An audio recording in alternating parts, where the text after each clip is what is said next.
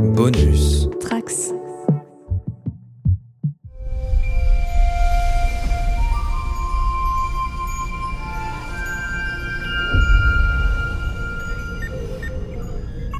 Journal de bord du commandant second de la base stellaire Deep Space 57. Date stellaire 041220.1. Bienvenue à tous les trekkers et trekkies sur la base stellaire du cadran pop. Je suis le commandeur Guigui et je suis ravi de vous accueillir à bord. À bord du podcast sur Star Trek, écoutable dans toute la galaxie et relayé par superpouvoir.com. Ça y est, on a passé la mi-saison, et c'est le moment donc de parler du huitième épisode de cette saison 3 de Discovery, écrit par Kenneth Lynn et Brandon Schultz, mais aussi réalisé par Jonathan Frakes, notre bon vieux Riker, et intitulé Le Sanctuaire. Un message personnel enjoint Book à revenir sur sa planète natale qui vient de subir une catastrophe naturelle et se retrouve désormais sous le joug de la chaîne d'émeraude. Alors c'est parti, c'est le moment d'ouvrir ce podcast pour parler d'une époque où nul fan de Star Trek n'est encore jamais allé. Exécution. Working. This is where the burn started. So we have a point of origin. Something or someone is definitely sending it. Philippa? That's weird, scientifically speaking. I'm about to do something that might get us both killed. Did you mean what you said? Face anything.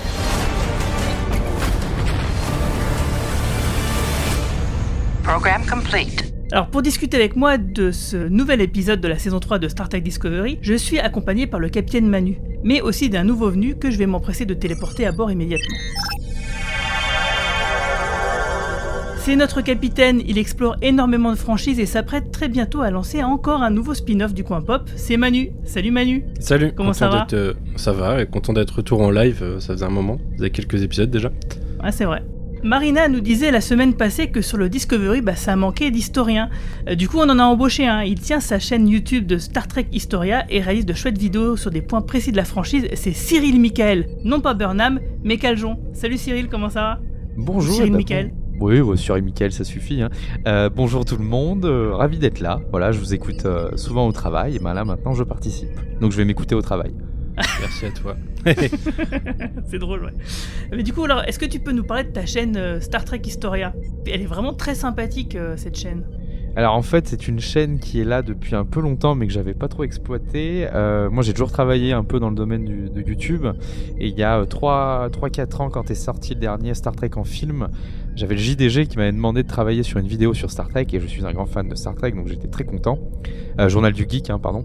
Et, euh, et du coup, ben, je me suis dit, bah ouais, ça va intéresser du monde, et, et je m'étais aperçu que beaucoup de gens connaissaient pas en fait l'univers de Star Trek comme ça. Ils connaissaient un ou deux films ou, une ou deux séries et ils se rendaient pas compte que c'était un, un ensemble, quoi. C'était un lore entier. Et euh, bah, j'avais vu plein de gens le faire sur Star Wars, sur Le Seigneur des Anneaux ou sur Harry Potter et je m'étais dit, bah, faut faire quelque chose sur Star Trek, quoi. C'est un peu ce qui nous a aussi motivé à faire un podcast sur Star Trek parce que c'est vrai que du côté francophone, c'est plutôt le désert en ce qui nous concerne. Ouais, donc du coup, est-ce que tu peux nous parler un peu justement de comment tu conçois tes vidéos? Parce que à chaque fois, tu traites vraiment d'un point précis du lore.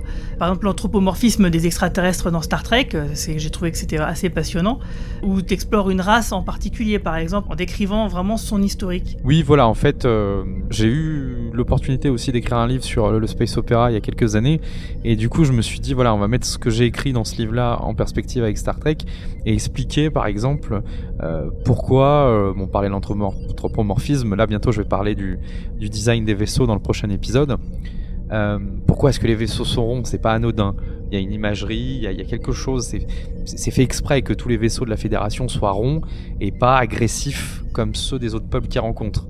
Ça, ça a une signification, ça, ça, ça veut dire des choses. Et en fait, chaque fois que je m'intéresse à un détail, j'essaye, alors à part sur les épisodes d'histoire, j'essaye un peu de, de poétiser la chose aussi pour avoir un petit peu quelque chose à raconter. Et puis souvent avec Rémi euh, euh, du podcast Star Trek pour les nuls, On salue bien. euh, voilà, on, une fois par mois, on se donne un sujet et on, et on essaye de, de compléter ce que je fais euh, personnellement sur ma chaîne. Et du coup, le, le fait que le, le Voyager soit plus en pointe, ça dit quelque chose sur, euh, sur la série ou... Et oui, ça dit quelque chose, c'est-à-dire que, pareil, avec l'arrivée du Défiant et du Classe Sovereign, Mhm. euh, dans, avec la- les films de la nouvelle génération, c'est la fin d'une innocence. C'est la fin d'une innocence. hein. Même le vaisseau euh, scientifique dans Voyager qui retrouve, euh, j'ai oublié le nom là, avec le capitaine Taré, Ouais. il est anguleux. C'est la fin d'une innocence, on arrive sur des navires qui doivent aussi impressionner euh, visuellement que ceux qu'ils rencontrent. Par exemple, les oiseaux de proie romuliens, ils sont là pour impressionner, un peu comme un, pan qui fait avec sa queue, là, euh, sa, grande roue, il est là pour faire peur, quoi. C'est- con, hein, mais c'est pas pour rien que sur les, oiseaux de proie, par exemple, il y a un oiseau de proie dessiné chez les Romuliens. Ça revient un peu à ce que faisait l'Empire romain et tout, quoi. Et, le fait que le, dans, Star Trek, il y a une logique, euh, euh, le capitaine, enfin, une logique, il y a une logique très années 60, euh, très Nations Unies. C'est des gens, les gens qui ont écrit Star Trek ont connu la Grande Guerre, et du coup, ce côté un peu de rondeur dans le vaisseau, où tu as effectivement un leadership, parce que c'est des Américains et qui croient à l'homme providentiel, tu as un leadership au milieu, mais tout le monde a accès également au capitaine autour de la passerelle, et tout le vaisseau représente ça en fait. Ça, ça représente une égalité entre les individus, ce que ne représentent pas les autres vaisseaux. Par exemple, les Klingons, mais il y a toujours un chef un peu despotique, et c'est pour ça qu'il est à la tête du vaisseau. Alors, c'est peut-être un peu tiré par les cheveux, mais en fait, c'est une imagerie qui marche. Non, non, euh, t'as t'as tout à fait raison parce que, et d'ailleurs, ils le font noter très bien remarqué dans le pilote de Deep Space Nine, quand euh, Cisco rentre euh, sur la, justement la passerelle de la base, euh, où t'as Miles et O'Brien qui, pestent contre les Cardassiens en se demandant euh, qu'est-ce qu'ils ont dans la tête ces architectes cardassiens.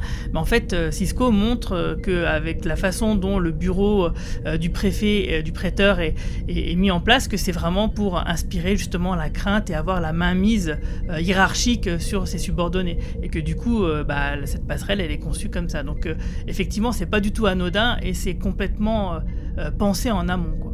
Et puis voilà, pour, finir là-dessus, tu as aussi le fait que on a une culture visuelle maintenant depuis les années 60, depuis l'arrivée du cinéma massivement dans toutes les cultures, et ça permet très rapidement, en moins de quelques secondes, d'identifier les antagonistes des protagonistes. Voilà, les vaisseaux de la Fédération sont blancs, les vaisseaux des, gens, des pas cool sont en général très sombres. Voilà, et ça permet pas mal de choses, et par exemple, Discovery joue beaucoup, vu qu'on est en période de guerre, avec euh, cette imagerie. Eh ben, merci pour cette petite présentation de ta chaîne alors comment tu nous rappelles comment elle s'appelle? Star Trek Historia. Voilà, donc on la trouvera assez facilement. De toute façon, je mettrai un lien euh, sur le compte Twitter du Cadran Pop. Euh, il est à noter également que le Cadran Pop passe aussi à la radio sur la bande FM, tous les dimanches soirs sur Radio Campus Lorraine de 21h à 23h et tous les mercredis soirs à partir de 20h sur RPL. Alors ce sera l'occasion de découvrir des versions inédites car augmentées en musique. Alors pour écouter sur la bande FM, il faut bien sûr être en Lorraine ou sur Internet. hein, les liens sont sur notre compte Twitter. D'ailleurs, n'hésitez pas à vous abonner, à partager le podcast, ça nous aiderait bien, ça nous ferait bien plaisir, et à nous donner justement aussi euh, bah, ce que vous pensez, nous dire ce que vous pensez des musiques qu'on qu'on y diffuse. Alors, avant de commencer euh, de parler de l'épisode de soir, euh, je voulais juste euh, préciser que ben on avait un petit peu du nouveau pour la saison 2 de Lower Decks parce que Mike Mann a donné une petite interview récemment où il dit que bah, justement ils sont en pleine production de cette saison 2 et qu'il y a quasiment les quatre premiers épisodes qui sont terminés.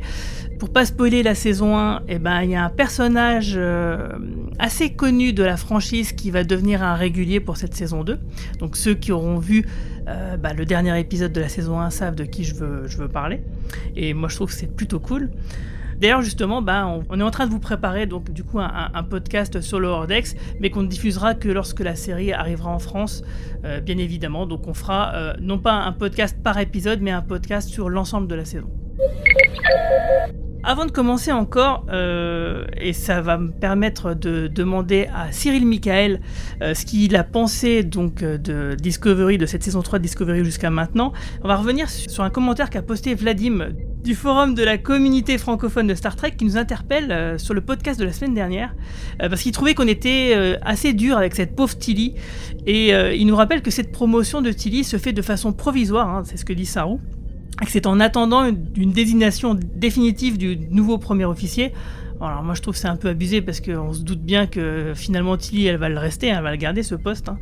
Et que pour lui ce serait une décision pédagogique pour aider Tilly euh, qui suivait avant leur arrivée au 31e siècle une formation de commandement. Ouais, moi je pense que c'est juste un, plot scénaristique pour mettre le personnage en avant. Moi, je, je le disais dans ma capsule la semaine dernière, j'étais assez abasourdi devant le choix. euh, Non que ce soit un mauvais personnage, mais d'un point de vue rang, euh, c'est assez, c'est assez étrange. En même temps, tu me diras, euh, le Voyager avait choisi en premier officier un membre, euh, un membre ennemi en début de série. Donc, euh, c'est c'est pas plus déconnant de choisir une enseigne dans une nouvelle série. Euh, mais oui, après, enfin, ça, ça reste discutable. Mais on reparlera peut-être de ce rôle de premier officier version Tilly euh, dans cet épisode. Cyril Michael, qu'est- qu'est-ce que tu penses de ça Et aussi, bah, qu'est-ce que tu penses de la saison 3 de Discovery jusqu'à maintenant? Et bah pour revenir sur le rôle de Tilly, euh, tout simplement, j'avais pas remarqué en fait ça avant que vous en parliez la semaine dernière. Ça m'avait pas sauté aux yeux euh, tout de suite. Et après, une fois que vous en aviez parlé, je me suis dit oui, effectivement, il y a peut-être des officiers plus capés sur la passerelle. Puis je me suis dit, je me suis rappelé que dans la saison 2, on, avait aperçu son alter ego, euh, capitaine du. Discovery. Oui, saison 1, pardon. Capitaine du Discovery euh, dans, dans l'univers miroir.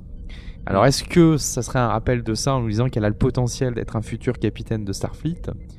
Et c'est peut-être ce que je- moi je me suis dit, c'est peut-être un, un rappel à, à ces épisodes-là. Hmm. Bon, après, les épisodes miroirs ont tendance souvent à nous dire que tous les personnages ont le potentiel à être des tyrans, donc euh, Oui. je sais pas- je sais pas si euh, on devrait surinterpréter l'univers miroir. Euh, mais oui, c'est vrai, ouais. Mais en même temps, on l'a vu, euh, ça fait partie de son arc, hein, sa formation euh, pour euh, plus tard devenir comment, ça fait partie de son arc depuis le début. Euh, donc c'est pas incohérent, mais c'est incohérent dans un, dans un contexte militaire. Ouais, puis aussi rapidement, quoi. C'est l'anti-Harry Kim, en fait. Ouais, Oui, c'est voilà. ça, ouais. Ouais, ouais. Puis Harry Kim, personnage qui a été complètement oublié après, euh, après l'arrivée euh, de, de Seven of Nine, quoi. Il servait Ouais, plus bah, à comme rien. beaucoup de personnages, malheureusement. C'était en mieux pour la série, mais d'un point de vue personnage, euh, c'était pas ouf. Alors, et du coup, ouais, cette saison 3, qu'est-ce que t'en as pensé? Maintenant qu'on est, on a passé la moitié. Eh ben, euh, je, je- je la trouve moins pathos, ce que j'apprécie beaucoup et ce qui m'énervait beaucoup sur les deux autres.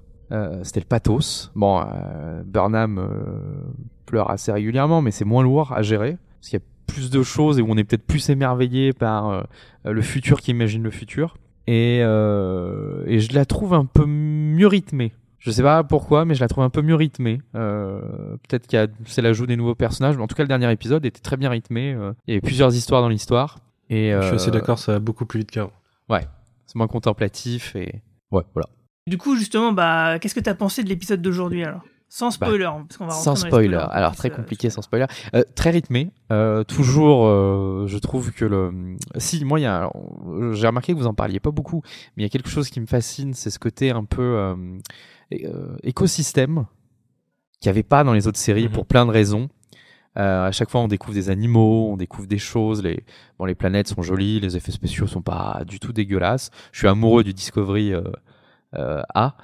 Euh, je, trouve les couleurs euh, fantastiques et je trouve en fait que tout est, génial. Enfin, dans l'écosystème, quoi, dans les plantes. euh, dans les, je sais pas comment vous dire, mais voilà, c'est cohérent. Voilà, ça c'est un truc, on se dit pas, non, ça peut pas marcher. C'est cohérent. Là, on a vu une nouvelle espèce de, bestiole, et pour une fois, c'était pas un truc en peluche avec une main derrière, quoi.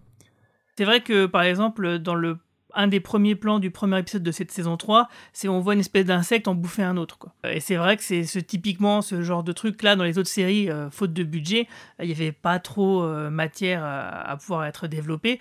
Euh, et ça me rappelle, moi, par exemple, The Cage, où tu avais ces espèces de, de fleurs euh, qui font de la musique Et qui font rire Spock. Et qui font rire Spock, exact. Et toi, Manu, qu'est-ce que t'en as pensé de cet épisode d'aujourd'hui? Bah écoute, euh, moi je suis assez partagé. euh, je trouve qu'il y a vraiment du bon et, du, vraiment du mauvais. Donc euh, euh, il me laisse partager. Ce, que, ce dont je peux me rendre compte, c'est que du point de vue de la saison, j'ai peut-être un peu abandonné tout espoir dans le sens où les premiers épisodes avaient l'air de nous lancer deux potentielles euh, quêtes principales sur la saison. Alors même s'il y en a une des deux et c'est- pour moi c'est la moins bonne qui reste, euh, j'ai un peu l'impression que ces derniers épisodes, on revient sur du euh, épisode à épisode, justement, un petit truc, euh, des, histoires bouclées qui sont, qui sont pas forcément mauvaises. hein. Un des meilleurs épisodes pour moi, c'était quasiment une histoire bouclée, c'était celui du retour sur Terre en début de saison. Mais je sais pas, ça me laisse un peu perplexe. Après, sur l'épisode, bah. Franchement, je pense que je serais assez en désaccord avec la capsule de Romain que tu diffuseras tout à l'heure. Euh, je trouve qu'il y a vraiment des beaux moments et des trucs qui marchent. Euh, mais oui, euh, il y a, y a quelques, quelques défauts qu'on a pu rem- remonter déjà depuis le début de la saison. Euh, notamment cette, euh, encore une scène de cruauté gratuite avec un mec qui se fait bouffer. on y reviendra peut-être tout à l'heure. Mais je sais pas, j'arrive, j'arrive vraiment à ressortir des, des bonnes, des bonnes volontés quand même dans tout ça. Donc je suis plutôt content d'une façon générale. Pareil, je suis comme toi, je suis un peu mitigé. Il y a du bon et du moins bon, euh, comme un peu trop souvent. Euh, mais, par contre, moi, je suis à l'opposé de toi, c'est-à-dire que moi, j'aimerais que les histoires soient encore plus bouclées et que ce soit un peu moins feuilletonnant. Euh, par exemple, là, on a deux, euh, enfin, on a une histoire B, on a une histoire C dans, dans, cet épisode.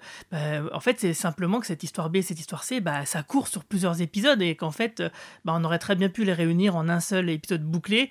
Et enfin, moi, je trouve que c'est ça, irait mieux. Parce que là, par exemple, typiquement, l'épisode d'aujourd'hui, bah, moi, je l'ai trouvé assez confus. Parce que justement, encore une fois, ils veulent en mettre beaucoup. Et comme ils en mettent beaucoup, finalement, euh, bah, il y a plein d'idées qui sont euh, effleurées euh, de manière assez superficielle et qui mériteraient d'être un peu plus creusées et d'avoir vraiment des enjeux qui soient vraiment clairement posés avec thèse, antithèse, synthèse. Alors c'est peut-être scolaire, c'est peut-être très scolaire parce que Star Trek, la nouvelle génération, nous a beaucoup habitués à ça. Mais ça reste quand même très efficace. pour que bah, justement des choses, des vraies réflexions ressortent des épisodes. Parce que il faut pas oublier que dans Star Trek, à la base, les personnages, ils sont constitués de telle manière à ce que justement, euh, il y ait plusieurs idées qui s'affrontent et les personnages incarnaient des idées. Donc en gros, les personnages servaient l'histoire. Là, dans Discovery, encore une fois, on a plutôt l'impression que c'est l'inverse, que c'est l'histoire qui est au service des personnages euh, à cause, ne, pas seulement, mais beaucoup à cause du côté feuilleton. Il y a un truc, je vois ce que tu veux dire sur le fait de répéter euh, les trucs euh, épisode après épisode. Il y a un peu un syndrome Narek dans.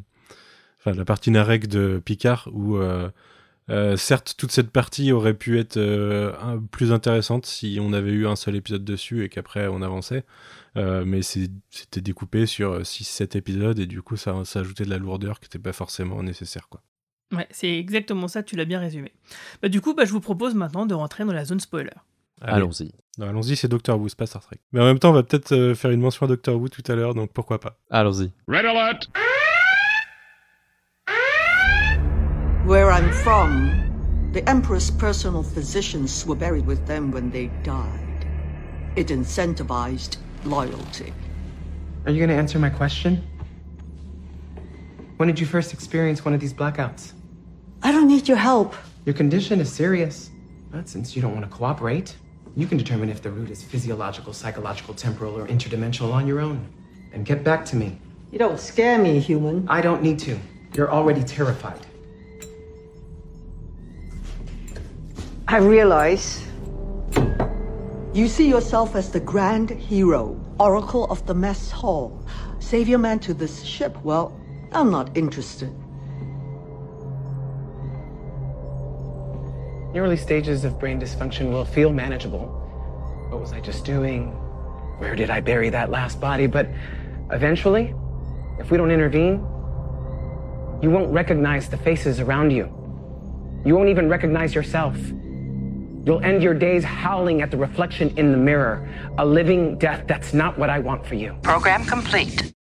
On commence l'épisode avec euh, justement euh, la chaîne d'Enroad et une méchante qu'on nous a teasée depuis plusieurs épisodes qui s'appelle Ozira, qui est une Orion, qui vient voir son neveu, hein, qu'on a vu euh, deux épisodes plus tôt. Et bah, qui, bien sûr, bah, comme il a échoué dans la mission qui était la sienne, de, bah, d'ailleurs, il n'était pas trop au courant, et qu'il fallait garder l'Andorien, comment il s'appelait déjà? L'Andorien Euh, pour une raison qu'on ignore au début de l'épisode, bah finalement elle va jeter en, pâture euh, donc son neveu à une grosse créature de l'espace qu'on a déjà vu précédemment qui va le bouffer d'une manière vraiment horrible.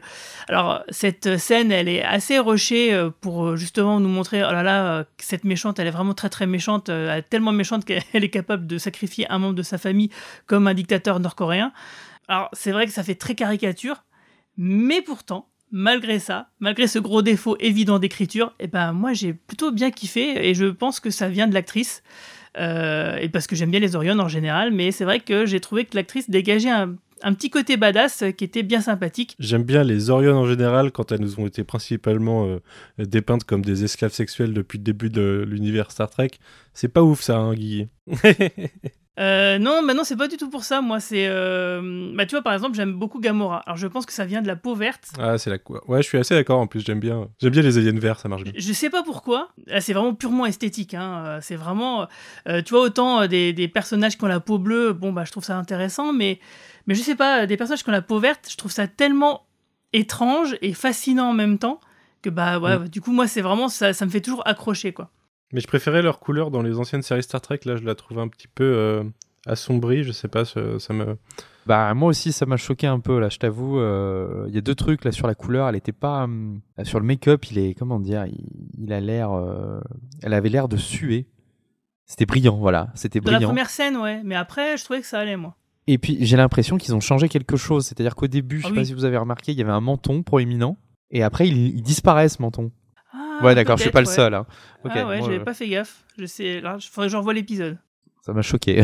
Il est passé où le menton? Il n'y a pas que les Orions hein, qui ont la peau qui est devenue un peu plus foncée, parce que les Andoriens, euh, j'ai pas souvenir qu'ils aient la peau aussi bleue. Hein. Euh, si, les Andoriens, moi je trouve que c'est plutôt raccord, hein, ça marche bien. Ils, étaient pas, ils avaient pas un bleu un peu plus clair, un peu plus, euh, un peu plus pâle quand même dans les autres séries?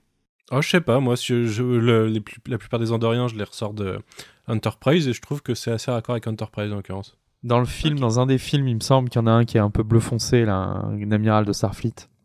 Ces différentes tonalités de couleurs, bah, je trouve que ça reste quand même intéressant parce que ça montre, euh, comme par exemple euh, les arêtes sur les fronts des Romuliens, bon bah voilà, ça donne des spécificités un peu, un peu différentes à chacune des espèces et qu'elles sont pas toutes monolithiques quoi, comme on avait pu le voir dans la série originale.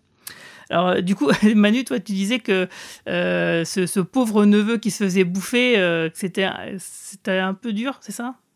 Bah, c'est un peu. euh, ça rejoint bah, l'épisode avec lui, justement, euh, de, du marché bajorien, euh, qui, où euh, il y a un- les esclaves, et qu'il y en a un qui essaie de s'échapper et qui se fait découper. et puis le second épisode aussi, avec le, la torture un peu gratuite dans le bar. Je trouve que cette saison, elle, elle cherche un peu à être un peu trop gri- gritty pour pas grand chose, quoi. On peut, on peut nous, sub- nous, nous montrer quelqu'un de mauvais sans avoir à nous montrer ce genre de choses dans du Star Trek. C'est pas, pour moi, c'est pas nécessaire en fait, et je trouve que c'est presque de la flemme scénaristique de pas chercher à, aller au- au-delà de ça, quoi.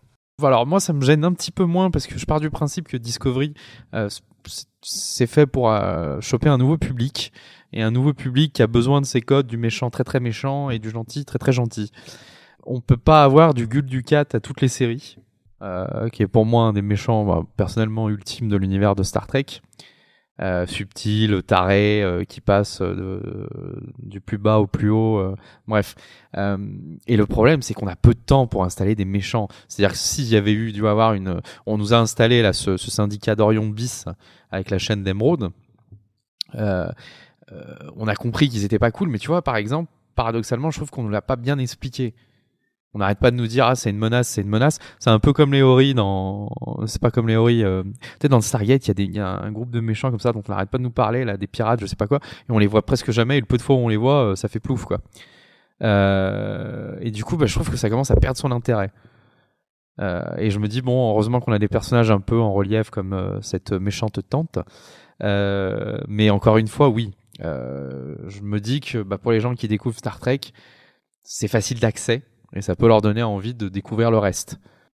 Après, c'est vrai que je, je veux dire, il y a d'autres choses qui m'énervent dans, Discovery que, que les méchants très méchants et, et les génocides. euh, Tu vois, les génocides me gênent un peu plus à tous les épisodes, euh, ça flingue. Alors après, je me dis, bon, c'est Discovery, c'est l'époque de Kirk, c'est un peu des cowboys. Kirk aussi, il tirait souvent avant de poser des questions. Oui, c'est ce que je me disais, c'est que Voilà. effectivement, Discovery, elle se revendique quand même beaucoup de la série originale et il faut pas oublier que pour euh, si on se met euh, de- du point de vue de quelqu'un des années 60, bah Star Trek à l'époque, c'était quand même aussi beaucoup de l'aventure parce qu'il y a quand même beaucoup de bagarres, beaucoup de euh, voilà, Kirk et c'était pas le dernier à foutre des mandales. Euh, donc c'était huilé. clairement de l'aventure quoi. Et puis, euh, faut pas oublier qu'ils ont des vestons. Ils ont pas des t-shirts. C'est des sauvages. Donc ouais, du coup, on apprend que euh, la planète euh, Kvejian euh, de Book est en danger parce qu'elle a des petits problèmes. Euh, C'est donc du coup le frère de Book l'appelle et donc euh, ils décident d'y aller. Donc tous ensemble, euh, Michael Berman euh, ne fait pas n'importe quoi ce coup-ci. ils en parlent euh, à l'amiral qui leur dit bon bah les gars, vous pouvez y aller, je vous autorise. D'ailleurs c'est marrant parce que effectivement Michael Burnham elle est plus numéro un, mais elle est quand même à toutes les réunions alors que Tilly non par contre. Elle est ambassadeur de la fédération, ambassadrice. Et c'était intéressant là, parce que pour une fois, il y a une chaîne de commandement. Oui, pour une fois, mais enfin bon, ça devrait pas, ça devrait pas être exceptionnel, ça devrait pas nous réjouir parce que ça, devient un, un, truc assez rare. Ça devrait être la norme.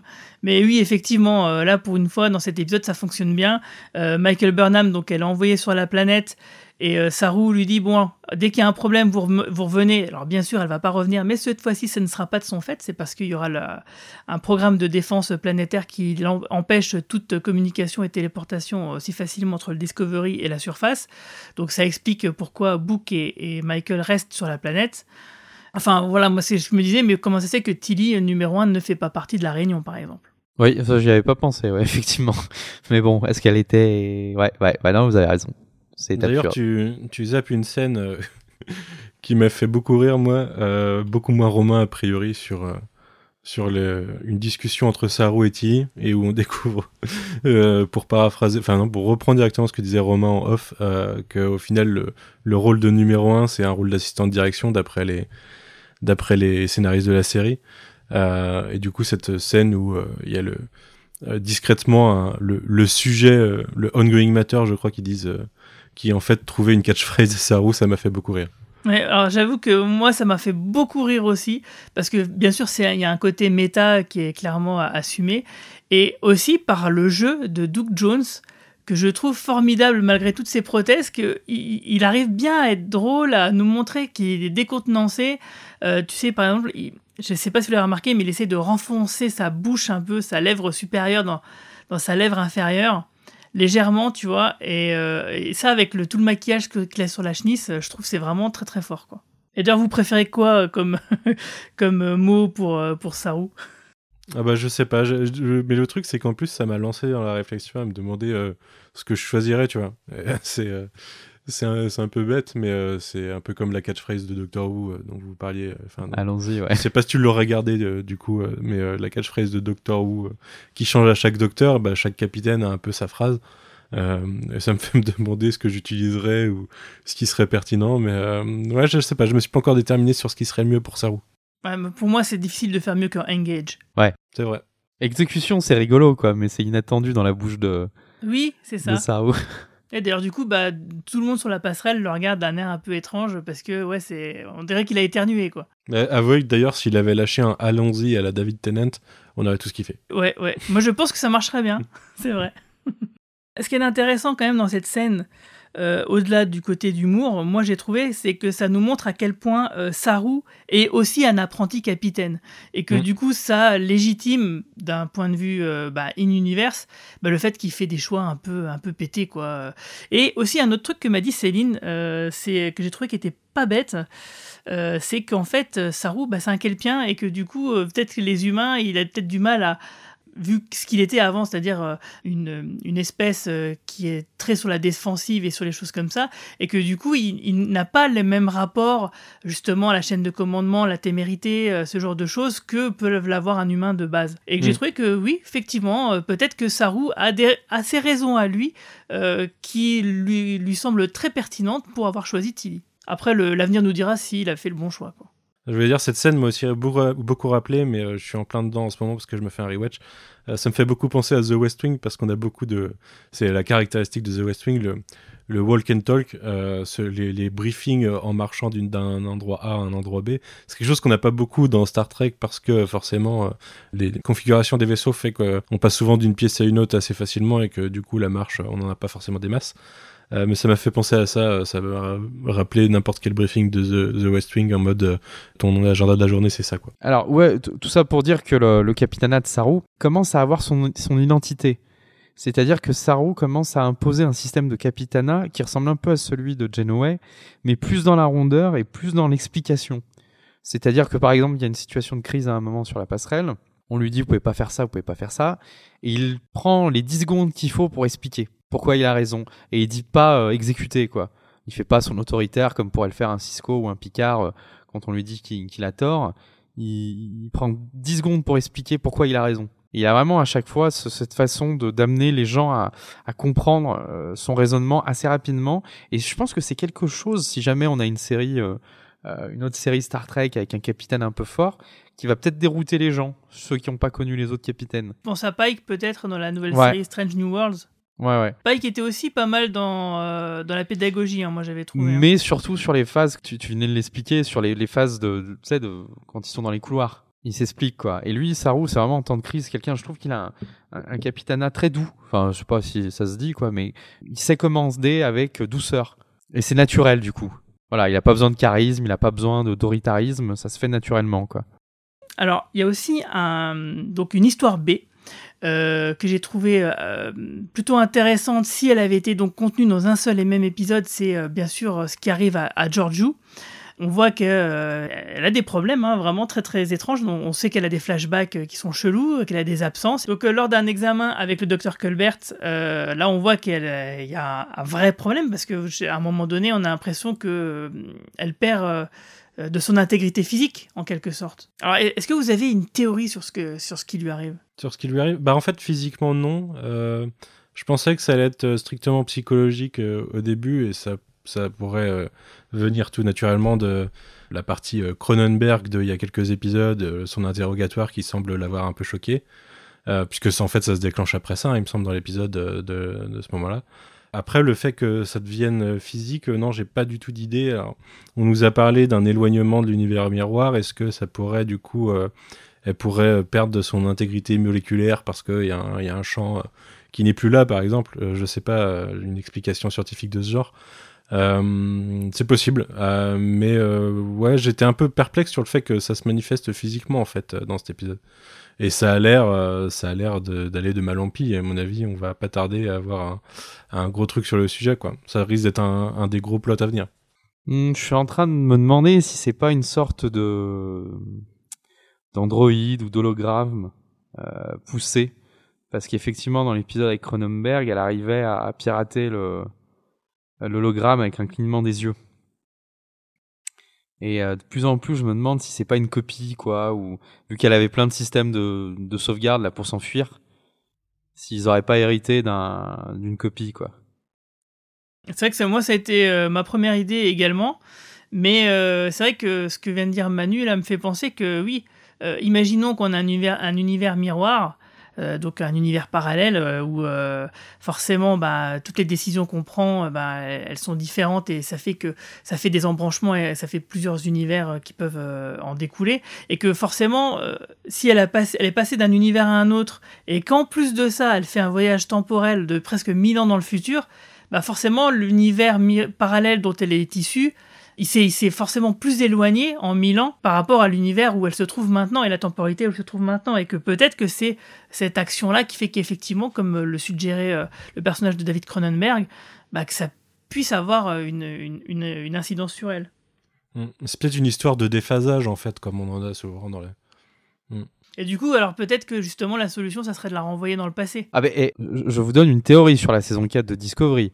Moi, je suis persuadé que la saison 4 de Discovery va se passer euh, quelques dizaines d'années après l'époque de- d'Enterprise, où en gros le code source qu'ils vont trouver à la fin de la saison avec la musique est une sorte de code source euh, à tous les coups, un peu comme euh, justement le, le, code du master là dans, dans Doctor Who, là, le- les tambours, va les ramener à cette époque après Archer, après la création De la euh, Fédération. de la fédération, et ils vont essayer de trouver le mec qui a placé ce code à ce moment-là pour détruire la fédération dans le futur. Je, je suis persuadé de ça. Toi, tu veux dire qu'en fait, euh, c'est les guerres temporelles qui. C'est un résidu des guerres temporelles, en fait. Ouais, je pense, ouais. Eh ben, tu sais quoi, si c'est ça, je serais assez content parce que j'aimerais bien qu'on en fasse quelque chose de, de sympa de ces guerres temporelles parce que j'ai Bah, elles ont été rementionnées, hein, donc. Voilà. Ouais, elles ont été rementionnées plein, plusieurs fois, hein. Ouais. donc euh, Mm. ça serait pas déconnant, oui, effectivement. Et ça serait intéressant et ça serait l'occasion de voir revoir certains personnages d'Enterprise, pourquoi pas. Et, et puis, et puis il y a un truc qu'on sait maintenant depuis un petit moment et qui est plus ou moins officiel, euh, enfin plus ou moins officiel, que moi je pense officiel, c'est que Daniels dans Enterprise était un agent de la section 31 et on n'a jamais eu confirmation ou pas confirmation qu'il n'existe pas une section 31 qui s'occupe du temps aussi. Si, il y a une brigade temporelle, elle intervient euh, dans Voyager, justement, il me semble. Et dans Deep Space Nine aussi, il y a Space deux Nine. agents. Ouais, c'est vrai. ouais. Voilà. Mm. Et rien ne nous empêche de croire qu'il y a... Bref, je suis sûr qu'il va y avoir un micmac et ça permettrait de faire la boucle bouclée du genre euh, pourquoi Spock a jamais parlé de sa sœur et pourquoi le Discovery a jamais été connu, quoi. Ouais, c'est vrai. C'est ce que moi, ce que je me disais, euh, c'est que effectivement, on peut toujours nous dire euh, le Discovery euh, tout ce qu'on a vu de Star Trek là dans les séries précédentes, bah, c'est la version où le Discovery est parti dans le futur et, et n'est jamais revenu. Et hop, et après, donc Discovery, ils vont nous faire, ils reviennent. Et du coup, ça va faire la redcon. Et donc, euh, on pourrait imaginer donc des C'est-à-dire une saisons- réintégration dans la continuité. Voilà, de- exactement. Un truc euh, genre D'un un point de vue comme- technologique, c'est chaud quand même. Euh, oui, mais bon, euh, bon, je veux dire, il le mentionne. On va pas le montrer, on va pas incruster Michael Burnham dans, la nouvelle génération, enfin dans les séries, dans TOS, tu vois. Ça serait ridicule, mais ça serait juste euh, évoqué comme ça, mais ça changerait rien sur le déroulement des événements. Mais ça serait un, un petit truc un, peu à la Dawn dans, dans Buffy, la saison 5 de Buffy, tu vois. Je que ça serait plutôt intéressant. Et puis de toute façon, moi, depuis le début, je me dis que c'est ce qu'ils vont faire. Donc, euh, ça, je serais pas choqué qu'ils le fassent et qu'effectivement, ils passent par ton idée, euh, Cyril Michael, c'est-à-dire de revenir donc euh, à la naissance de la fédération. Et, et puis voilà, quoi, ouais, ça pourrait être intéressant. Et puis Mm. pour finir, il y a quelque chose qui, bon, faut jouer à Star Trek Online, qui est plus ou moins canon et pas canon. Enfin, c'est un peu, ils essayent d'être accords à chaque fois. Dans Star Trek Online, il y a toute une campagne avec les Kerim, justement sur ce, euh, ce vanish time, ce point dans le temps où euh, toutes les factions temporelles peuvent se réunir. Il y a une sorte de station euh, euh, temporelle euh, fournie notamment par l'Empire Kerim. Et c'est vrai que depuis que, bah, on est quand même au 30e, au 32e siècle, quoi. Euh, les Kerim qui étaient des personnages dans Voyager, pardon. Euh, Voyager, c'est le double épisode avec ce vaisseau qui est capable d'effacer la temporalité d'une planète. Excellent, excellent épisode. Et donc, du coup, dans Star Trek Online, l'Empire Kerim est revenu. Et l'Empire Kerim a des liens notamment avec le constructeur des sphères d'Enterprise. Ok, Voilà. d'accord, intéressant. Euh, voilà, pour ceux qui jouent, il y a Ça pas me mal donne de choses. lire euh, Wikipédia. Voilà. Il y a pas mal de choses là-dessus, et notamment aussi avec les Naguls, qui étaient les méchants, là, qui étaient devenus des nazis dans, Ouais. dans l'époque de Archer, là. Voilà. Bref, faut, faut, par contre. Hein, ouais, ouais, ouais. bah, du coup, eux, ils essayent de faire une boucle comme ça. Et vu que c'est plus ou moins officialisé par CBS et Paramount, le jeu, Ouais, enfin bon, c'est trouvailles. le, le jeu vidéo est autant raccord avec les séries Star Trek et les films Star Trek que, par exemple, Agent of Shield l'était avec le MCU. Hein, donc, euh, Ouais, euh, après, il, ouais, ouais. il, court la- der- il court derrière, mais bon, il n'y a pas vraiment d'aller-retour euh, cohérent, quoi. Après, les créatifs du jeu gueulent souvent que les gars les avertissent pas.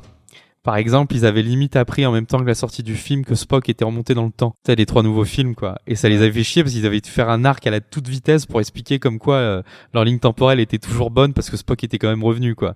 Et ils ont eu le même coup avec Picard parce que dans le jeu, Picard est amiral sur, est, est ambassadeur sur Vulcain. Mhm. Et, et dans le, dans la nouvelle série, bah, il n'est pas question qu'il soit ambassadeur, quoi, tu vois. Ouais, ouais, ouais. Qui s'était basé sur le comics euh, euh, préquel de- du film de 2009. Voilà. Donc oui, forcément, euh, ça pouvait pas coller. Donc ils ragent un peu des fois, tu, tu les entends un peu, genre, Eh, vous pourriez nous prévenir quand même. On est là. Ouais, après c'est de la gestion de, de licence, enfin de propriété intellectuelle, c'est jamais simple Ouais. sur euh, du multiformat. hein. Mm. Voilà, d'accord. Donc pour revenir peut-être à l'épisode, je sais pas. Ouais, d'ailleurs, euh, c'est bien de théorie craftée parce qu'on on l'a pas beaucoup fait euh, pour cette saison 3 de Discovery parce que c'est vrai que par exemple sur The Burn, on n'a pas tant de euh, d'indices que ça. euh, Bah, là on en a des gros maintenant. Enfin, Maintenant, on en a des gros, oui, tout à fait. Euh, Du coup, ça, ça nous permet de, de, de dérouler comme on le fait aujourd'hui. Euh, mais c'est aussi parce que, bon, moi, c'est pas vraiment ce qui m'intéresse le plus, hein, j'avoue, de savoir d'où vient euh, le brasier. Euh, on l'a déjà dit plusieurs fois. Mais donc, du coup, revenons un peu à, donc, à la, la story C euh, de cet épisode euh, où on voit donc un rapprochement entre Stamets et Adira que moi j'ai trouvé vraiment euh, très touchant et euh, que j'ai trouvé assez intéressant dans ce que ça disait dans le sous-texte. Euh, c'est-à-dire d'avoir donc justement un personnage homosexuel qui, qui prend un peu sous son aile une autre, un autre type de représentativité qui n'a jamais été vraiment représenté à, l'écran et voilà et ce que ce que ça raconte un peu donc en en, termes de symbolique, j'avais trouvé ça vraiment très touchant et aussi parce que bah, je trouve que les deux acteurs sont très très justes là-dessus et qu'ils arrivent bien à, à nous mettre dans le move quoi. Euh, je trouve que ça marche très très bien et que contre toute attente, parce que moi Stamets au début c'est vraiment un personnage que je détestais, euh, que j'aimais pas du tout et là euh, lui et Culbert je, je les trouve vraiment, bah, c'est parmi les, les personnages les mieux écrits de la saison. Et a- Je suis avec Adira. moi. Stamets, euh, Stamets me sortait souvent par les yeux. Dans cet épisode, je l'ai trouvé vraiment très bon et très juste. Je trouve que ça marche bien. J'ai vraiment beaucoup aimé le personnage dans cet épisode. Et, euh, et tant mieux pour cette saison 3, parce que oui, il était un petit peu... euh, il, il pouvait même nous taper sur les nerfs il y a quelques épisodes quand euh, il y avait cette, cette espèce de conflit que j'avais déjà qualifié de totalement... inorganique entre les différents membres et entre les différents pilotes. Euh, là, on revient à quelque chose de plus, euh, de plus Star Trek pour moi. Ouais. Et d'ailleurs, bah, justement, pour revenir à, pour rebondir là-dessus et pour revenir un peu de crowdfunding, euh, de crowdfunding, putain, de thé- thé- théorie crafting, euh, on va parler un peu de Detmer, qui est mon personnage, un de mes personnages favoris à moi. Et je sais que je suis pas tout seul parce que je regarde, je le vois sur Twitter, qu'il y a beaucoup de personnes qui aiment beaucoup le lieutenant Detmer, euh, donc la pilote, euh, la timonière donc du Discovery, qui là donc du coup a eu son petit moment de gloire en pilotant justement donc le vaisseau de Book pour attaquer le vaisseau Orion. J'ai trouvé ça vraiment sympathique. et j'ai aussi, j'ai quand même toujours relevé que effectivement le, fait euh, qu'elle soit scannée euh, par les consoles, bah, ça lui plaisait pas du tout et qu'il fallait vraiment qu'elle fasse ça tout en manuel. Donc voilà, moi je reste sur mon idée que en fait c'est parce que euh, elle a pas envie de qu'on découvre que contrôle est en elle. Bah moi je commence à, à me dire que peut-être qu'il y a plus de contrôle et que tant mieux. Par contre, je sais pas vous, moi, je sais pas si vous avez flippé. J'ai vraiment flippé meurt hein, dans cet épisode d'Etmer parce que Ah oui, un personnage mis en avant comme ça d'un coup, euh, de cette façon, en, en pilotant un vaisseau dans une mission presque suicide, je me suis dit, ça commence à craindre. Donc j'étais plutôt content de comment ça a fini. Mais oui, moi aussi, c'est un de mes personnages préférés. Et euh, je suis toujours content quand elle est mise en avant. Là, ça marche bien. Euh, J'ai eu du mal à comprendre comment Book a réussi à comprendre que c'était son vaisseau depuis le sol, par contre. Euh, mais ça, on y reviendra. Mais euh, ouais, ouais, cette, euh, ce petit passage et puis euh, ce, ce petit duo avec Rin euh, qui est que je m'attendais pas à voir en fait euh, mis plus en avant que ça dans l'épisode. Euh, J'ai trouvé ça cool. moi il y a un bon feeling, hein, surtout quand il se regarde et qu'il lui fait un pouce levé à la fin de l'épisode. Euh, ouais, j'ai trouvé, je me dis tiens, euh, c'est peut-être un nouveau duo euh, intéressant. Moi, non, moi j'ai kiffé aussi d'être mère, et puis je suis un peu de ton avis, là, ça cache un truc bizarre. Euh. Parce qu'il Euh, insiste beaucoup là-dessus quand même. hein. Ouais, ça insiste pas mal. Et puis, euh, alors c'est soit peut-être une erreur de, de ma part, mais je sais pas si vous avez vu, vous avez une, bl- une, une jeune femme blonde là sur la passerelle, qui est souvent d'ailleurs aux commandes, hein, qui aurait dû être le numéro 2 de ce que je comprends. D'ailleurs, c'est Euh, justement, euh, je te coupe deux secondes juste pour dire bah, qu'à un moment donné, euh, c'est elle qui fait une réflexion à Saru sur ce qui. Elle, po- elle pose des options en disant attention, il faut pas le faire. Bah, c'est ça que doit faire normalement un numéro 1. Et, et donc, il me semble, hein, je, sous votre euh, validation, que c'était la l'actrice qui jouait sous le, le masque de la. Je vais Ariam, ouais. Qui joue Voilà. à Ariam, tout à fait. Et moi, je me De- dis. mais seulement dans la saison 2. hein. D'accord. Et ben moi je me dis euh, depuis un moment, elle est apparue comme ça d'un coup. Et c'est peut-être un personnage, tu sais, un peu temporel ou une sorte de, de je sais pas. euh, Je trouve qu'elle a popé comme ça, on nous a pas expliqué d'où elle venait. Ça y est, tu es reparti dans la, la théorie des guerres temporelles.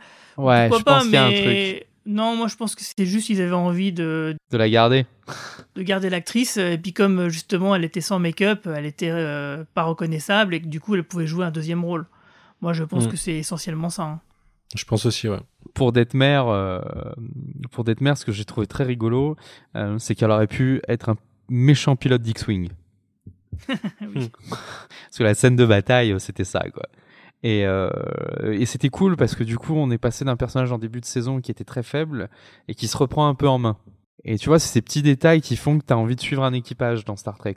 Chacun a sa, petite histoire, ils peuvent pas tous avoir un épisode euh, pour être mis en avant, donc à chaque fois, c'est une petite résolution, une petite étape, bah, tu t'attaches à tous les personnages. Et je trouvais que ce qui manquait beaucoup dans Discovery, même si le parti pris, c'était pas de suivre un capitaine, mais plutôt un, lieutenant ou un, petit gradé, euh, on n'arrivait pas à s'attacher aux personnages. Ou alors, c'était à grands coups de pathos, quoi.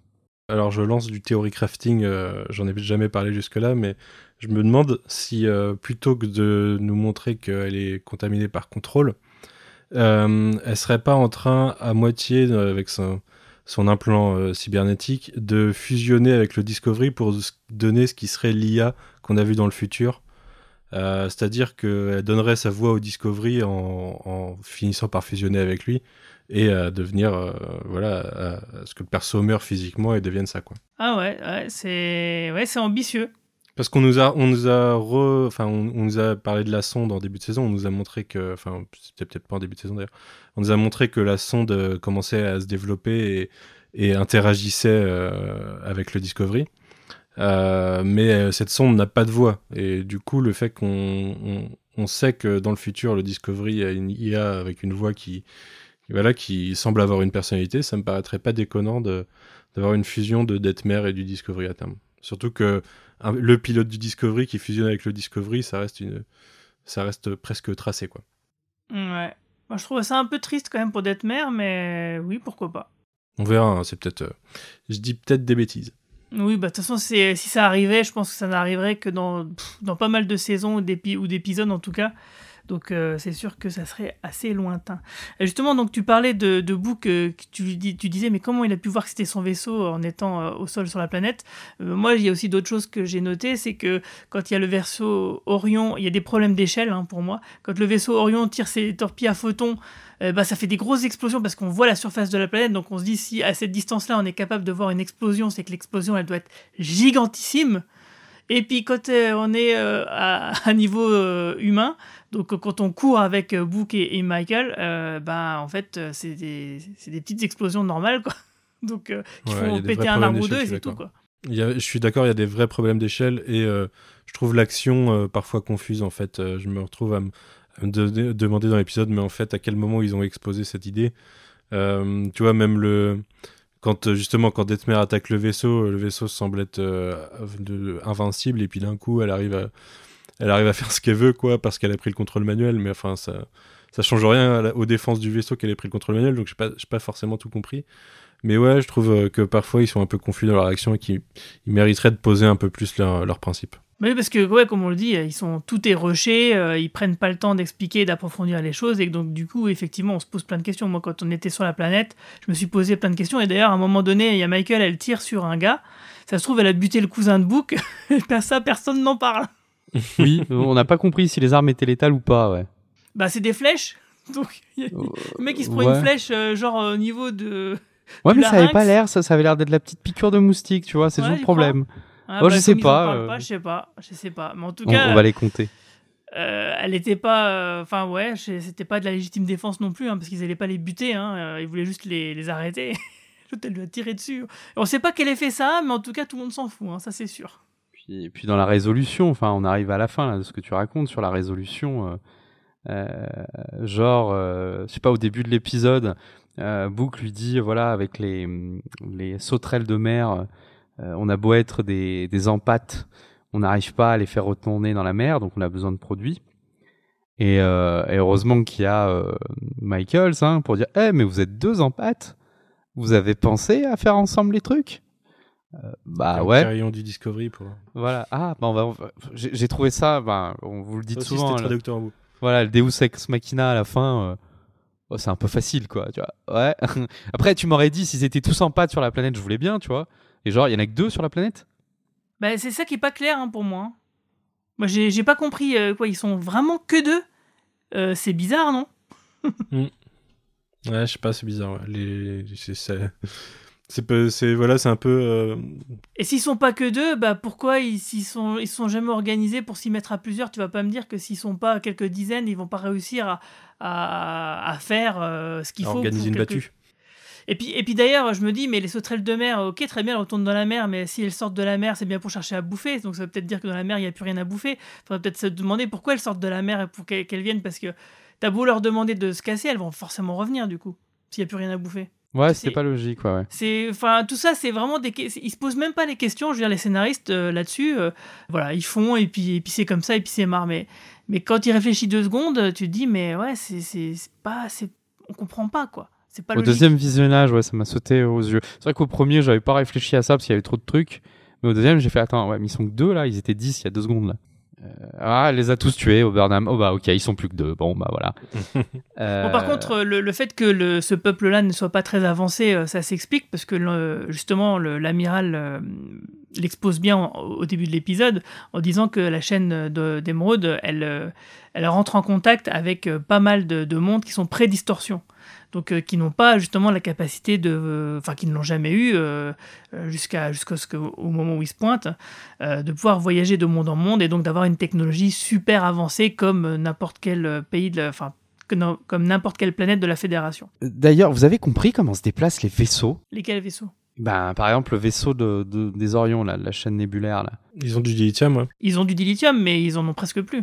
D'accord, parce que moi, de ce que j'avais compris, c'est pour vous dire à quel point j'ai pas bien compris, c'est qu'en gros, euh, même avec du dilithium, vu que tout était euh, détruit, le, réseau subspace était détruit, euh, parce que pareil, encore Michael lui dit, euh, si on prend un, un tunnel de transdistorsion, on a une chance sur deux d'y rester. Je me suis dit, en fait, ils voyagent que comme ça, quoi. Ils connaissent les tunnels de transdistorsion laissés par les Borg ou, ou euh, n'importe qui, et ils s'en servent pour aller se déplacer d'un point à un point B, quoi. Mais du coup, dans ma tête, encore jusqu'au début de la saison, c'était pas clair que tu pouvais te déplacer en distorsion. Si, en fait, moi, ce que j'ai compris, c'est que c'est uniquement les vaisseaux qui étaient actifs au moment de, de The Burn euh, qui ont vu leur dilithium exploser, mais une fois, euh, c'était un événement one shot et une fois qu'il était passé, on peut se resservir du dilithium, quoi. D'accord. C'est comme ça que je l'ai compris. Et moi, je l'ai compris comme ça aussi. Donc, ce qui fait que tu as quasiment euh, tous les vaisseaux qui existaient à ce moment-là qui ont explosé avec euh, la réserve de dilithium qui vont avec. Sachant que le dilithium était déjà rare avant cet événement, bon, bah, on, comprend que euh, tout se soit cassé la gueule euh, dans les, les années ou les mois qui ont suivi. Quoi. Bah, tu vois, à chaque fois, je me dis, mais ils font comment C'est pas clair. Non, bah oui, c'est comme on se disait la semaine dernière, comment ils arrivent à contacter Vulcain, euh, alors qu'on nous explique que Oui, ce qui était déjà étrange à ce moment-là, qu'ils n'arrivent plus à communiquer parce qu'ils ont plus ce qu'il faut, quoi. Mais, on sait pas trop pourquoi, et puis, puis finalement, un épisode sur deux, euh, bah, ils arrivent quand même à communiquer, donc euh, bon. Ouais, D'ailleurs, là, il parle d'un réseau de messagers, je crois, un courrier, courrier euh, network, quelque chose comme ça. Mais oui, oui, ils ont, ça a l'air d'être un peu à la demande selon ce, qu'ils ont, ce dont ils ont besoin, quoi. Ouais, c'est ça. Et sinon, je sais pas si vous l'avez remarqué, mais c'est le deuxième épisode où Book euh, garde sa chemise tout le long de l'épisode. J'ai adoré les, remarquer ça. les peignoirs de l'espace là. Je, ça m'a, ils se baladent en peignoir là tout le long là. Ça m'a, je me suis dit ah, ils avaient plus de budget pour les costumes. Ils ont fait un truc simple. Captain, incoming message. Bonjour à tous. Je trouve que depuis quelques épisodes, la qualité a légèrement décliné. Là où on nous présentait des voyageurs temporels venus du passé à la recherche de la Fédération, depuis qu'on l'a retrouvé, je trouve que la série fait du sur place.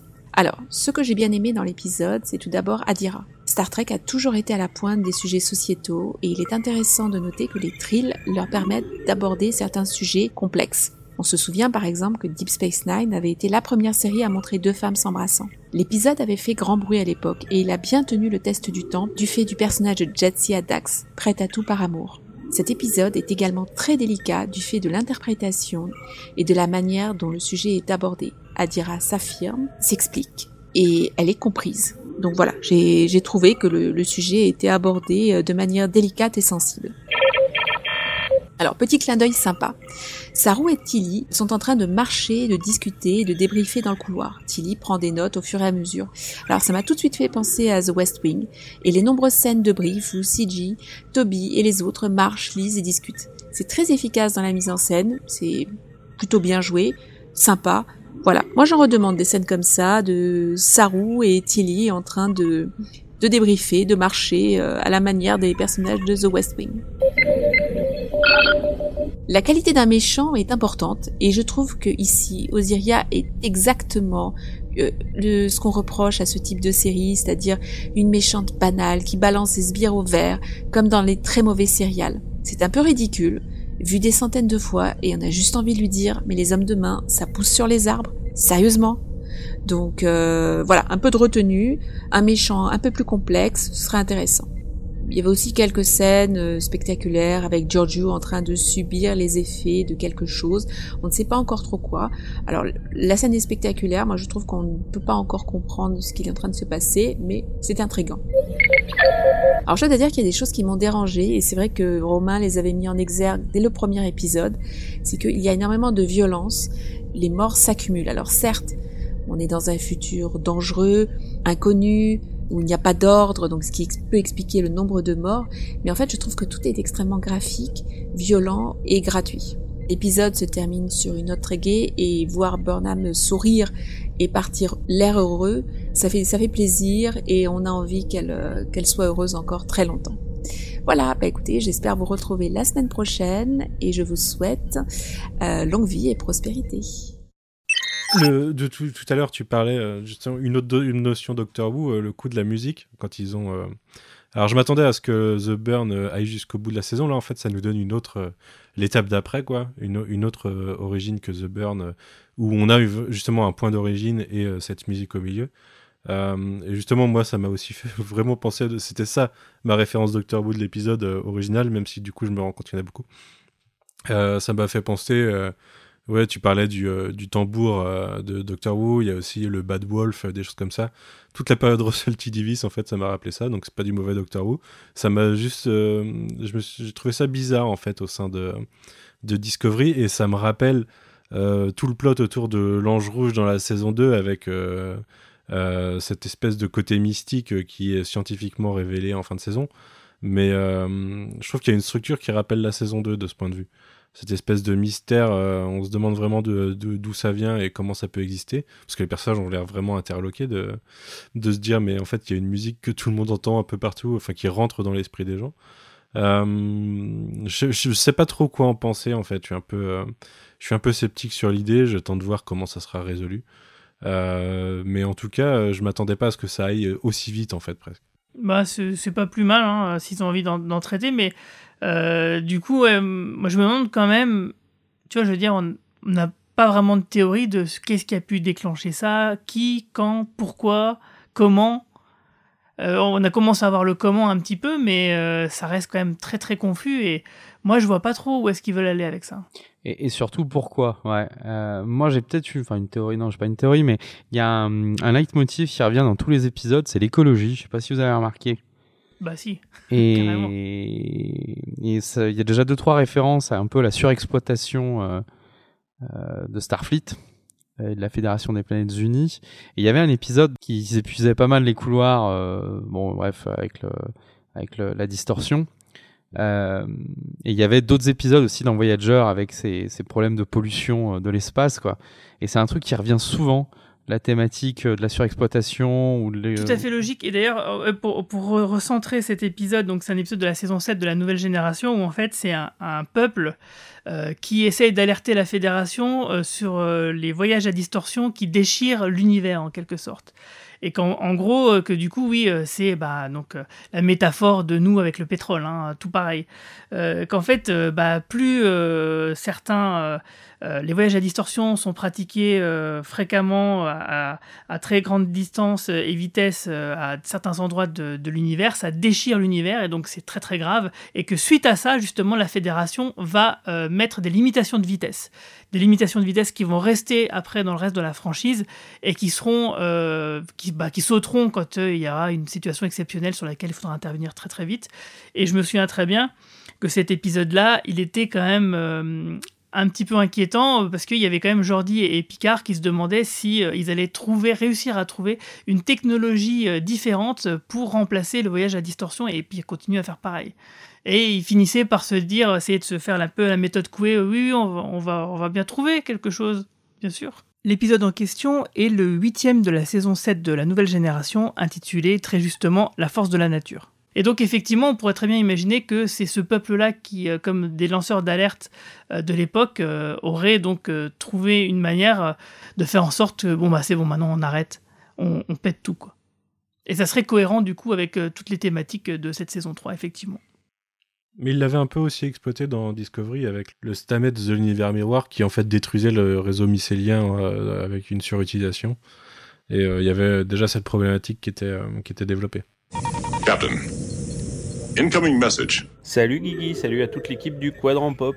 Je regrette assez peu de ne pas être avec vous euh, cette semaine car j'ai trouvé cet épisode euh, complètement nul, pour être tout à fait honnête.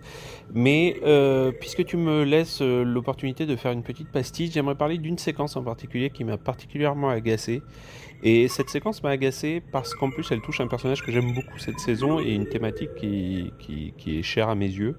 Euh, je vais parler du coming out, euh, je sais pas si c'est le bon terme, mais on va dire coming out du personnage d'Adira quand elle demande à euh, Stamets et au docteur Culbert de ne plus l'appeler par le pronom défini elle, mais de l'appeler par le pronom indéfini en genre ze ou zem.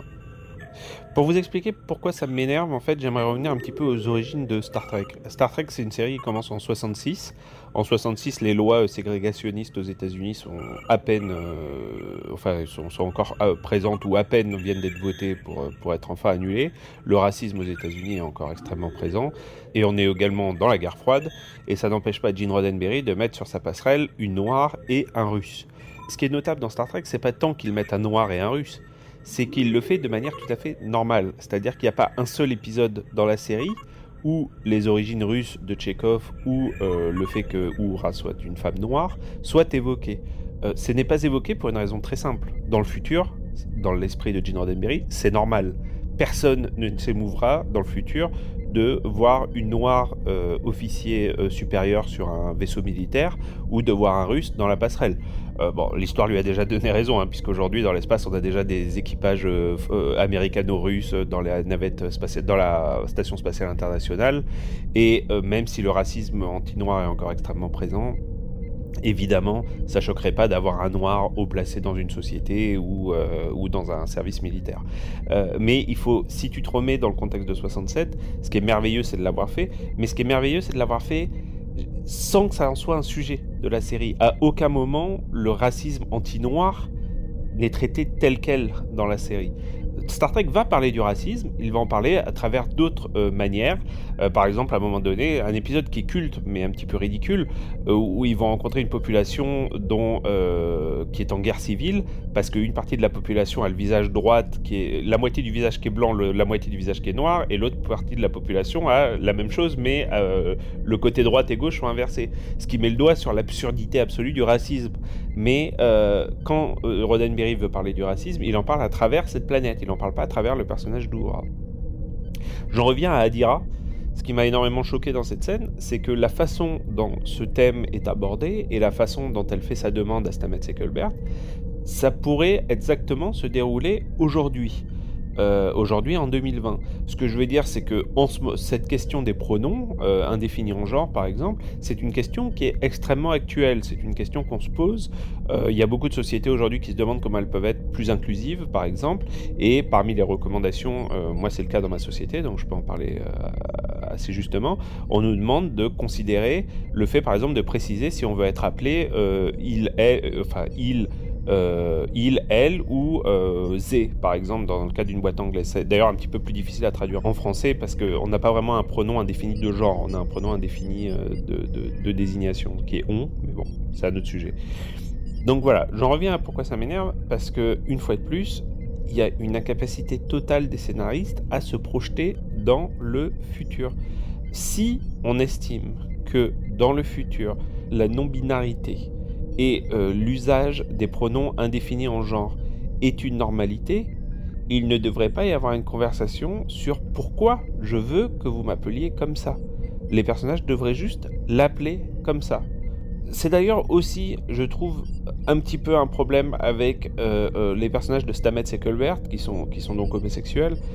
C'est amusant de constater que euh, pour la première série Star Trek qui intègre un personnage homosexuel, les scénaristes de- des nouvelles séries se soient sentis obligés que ce personnage homosexuel ait une relation au sein même d'une euh, du vaisseau. C'est-à-dire que s'il y a personnage homosexuel dans la série, il doit avoir une relation homosexuelle au sein du vaisseau. Vous remarquerez que pour les autres personnages, il n'y a pas forcément de relation hétérosexuelle ou ou même interraciale, on pourrait imaginer dans Star Trek, au sein du vaisseau. À part Michael qui a des petites amourettes, mais voilà. euh, on se demande, est-ce que ça aurait été tellement compliqué d'avoir un personnage homosexuel dans la série qui soit, pour lequel ça soit tellement normalisé qu'il n'ait pas besoin d'avoir euh, une relation au sein du vaisseau. Il est homosexuel, c'est tout. On s'en serait rendu compte comment, j'en sais rien. Peut-être qu'il en aurait parlé au détour d'une conversation. Peut-être que dans un épisode, il aurait, euh, il aurait euh, rencontré, fait une rencontre amoureuse, comme, comme le fait Michael quand elle rencontre Book, au, détour au détour d'une d'une mission. Mais on voit que il y a une incapacité totale à être dans la nuance, en fait. À chaque fois qu'on veut parler de sujets modernes importants et qui ont leur place absolument dans Star Trek, l'homosexualité bien sûr, la non-binarité qui est un sujet, euh, on va dire le genre d'une manière générale, qui est un sujet extrêmement actuel, on voit à quel point les scénaristes sont incapables de le faire avec nuance. Ils sont incapables de se projeter dans un futur où ces sujets seront devenus des non-sujets et ils sont incapables de t'amener le sujet, sont appuyés dessus d'une manière absolument euh, voilà, euh, co- co- comme un comme un bulldozer finalement. Voilà, donc une scène qui m'a énervé et j'insiste qu'elle m'a énervé particulièrement parce que un, je trouve que c'est une mécompréhension de Star Trek et deux, euh, je trouve que le personnage d'Adira pour moi est une des très très très très grandes réussites de cette saison. C'est un personnage que je trouve attachant, réussi. Je, trouve qu'elle a elle a tout pour être un grand personnage de Star Trek ce personnage. Elle est elle, elle est euh, elle est sensible, Elle est, euh, elle est pas trop quoi que ce soit. Elle est, elle est, elle est pas trop belle. Elle est pas trop forte. Elle est pas trop musclée. Elle est, c'est quelqu'un de. Je pense qu'il y a énormément de gens qui vont pouvoir se, euh, se projeter dans ce personnage d'Adira. Elle est normale, en quelque sorte. Et la normalité, c'est quelque chose que Star Trek a toujours, euh, toujours recherché. Et associer normalité et minorité, c'est toujours un excellent point de représentation. Euh, J'ai toujours pensé que Star Trek était la série majeure en termes de représentation. Voilà, je suis désolé si cette pastille est un petit peu plus longue que prévu, mais c'est un sujet qui me tenait à cœur. Bah, je vous souhaite une bonne fin de podcast et je vous retrouve la semaine prochaine. Longue vie et prospérité à tous. Euh, moi, je trouve que la scène, justement, de. On en a parlé un peu, mais de. De Stamets et euh, Adira, je trouve qu'elle marche bien en fait. Je trouve que ça, c'est assez organique et ça a le mérite d'être fait par, par des gens qui sont concernés en fait et pas que euh, par euh, des, euh, des, des mecs qui écriraient ça pour se faire un, un côté woke à la série. Moi, je trouve qu'en fait, c'est bien amené et que ça marche bien. Alors après, c'est difficile de savoir comment ça sera pris par tout le monde, mais pour moi, ça a été, ça a été relativement bien géré. Je sais pas ce que vous en avez pensé. Bah moi je l'ai trouvé plus convaincant que n'importe quel texte politique ou revendication quoi. Je veux dire Ouais. j'ai- j'ai compris la, la, la situation euh, euh, transgenre de- du personnage très simplement où elle a demandé à être appelée Yel. Point. Et ça a pas fait des caisses et c'était simple et limpide quoi.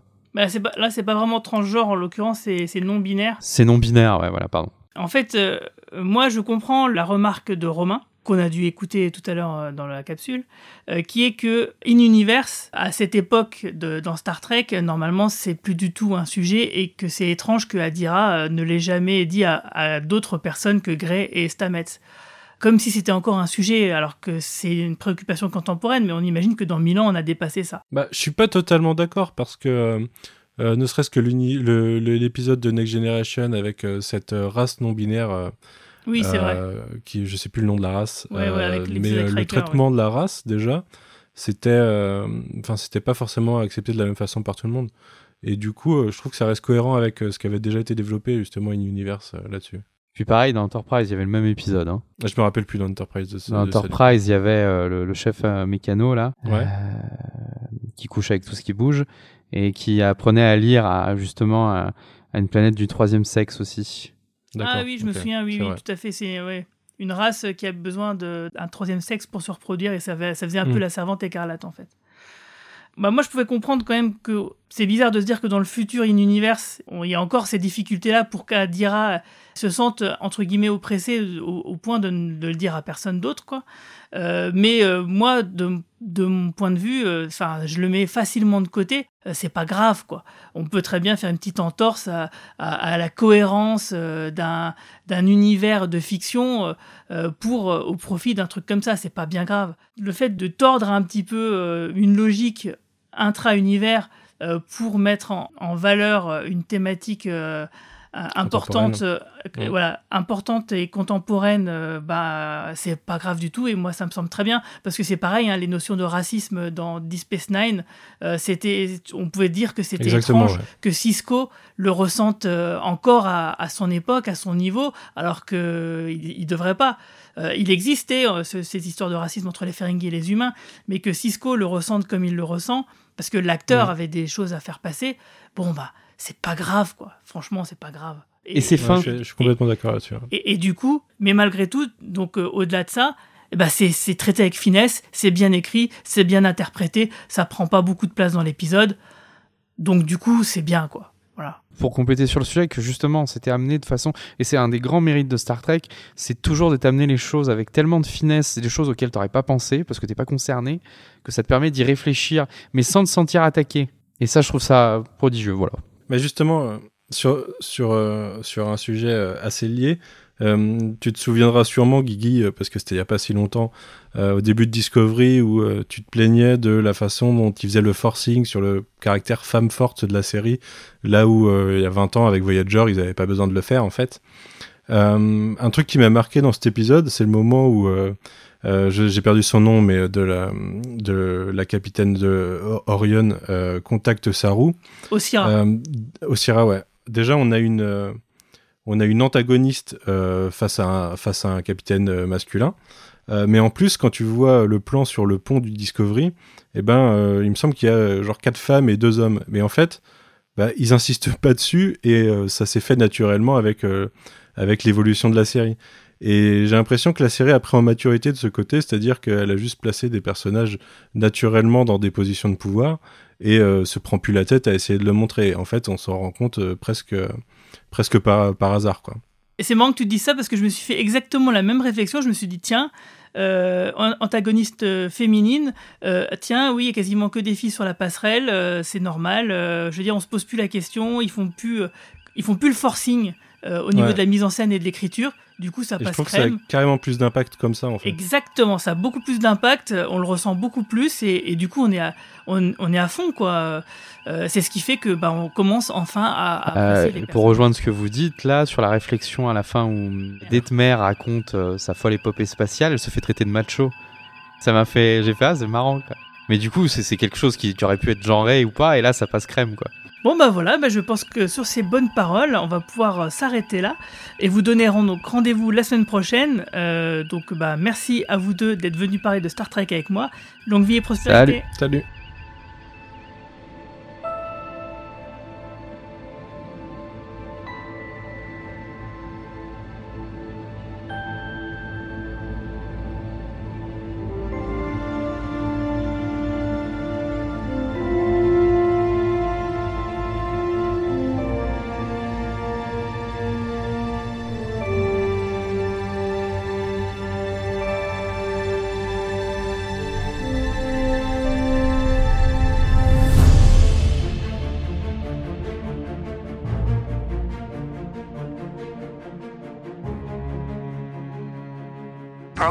complete.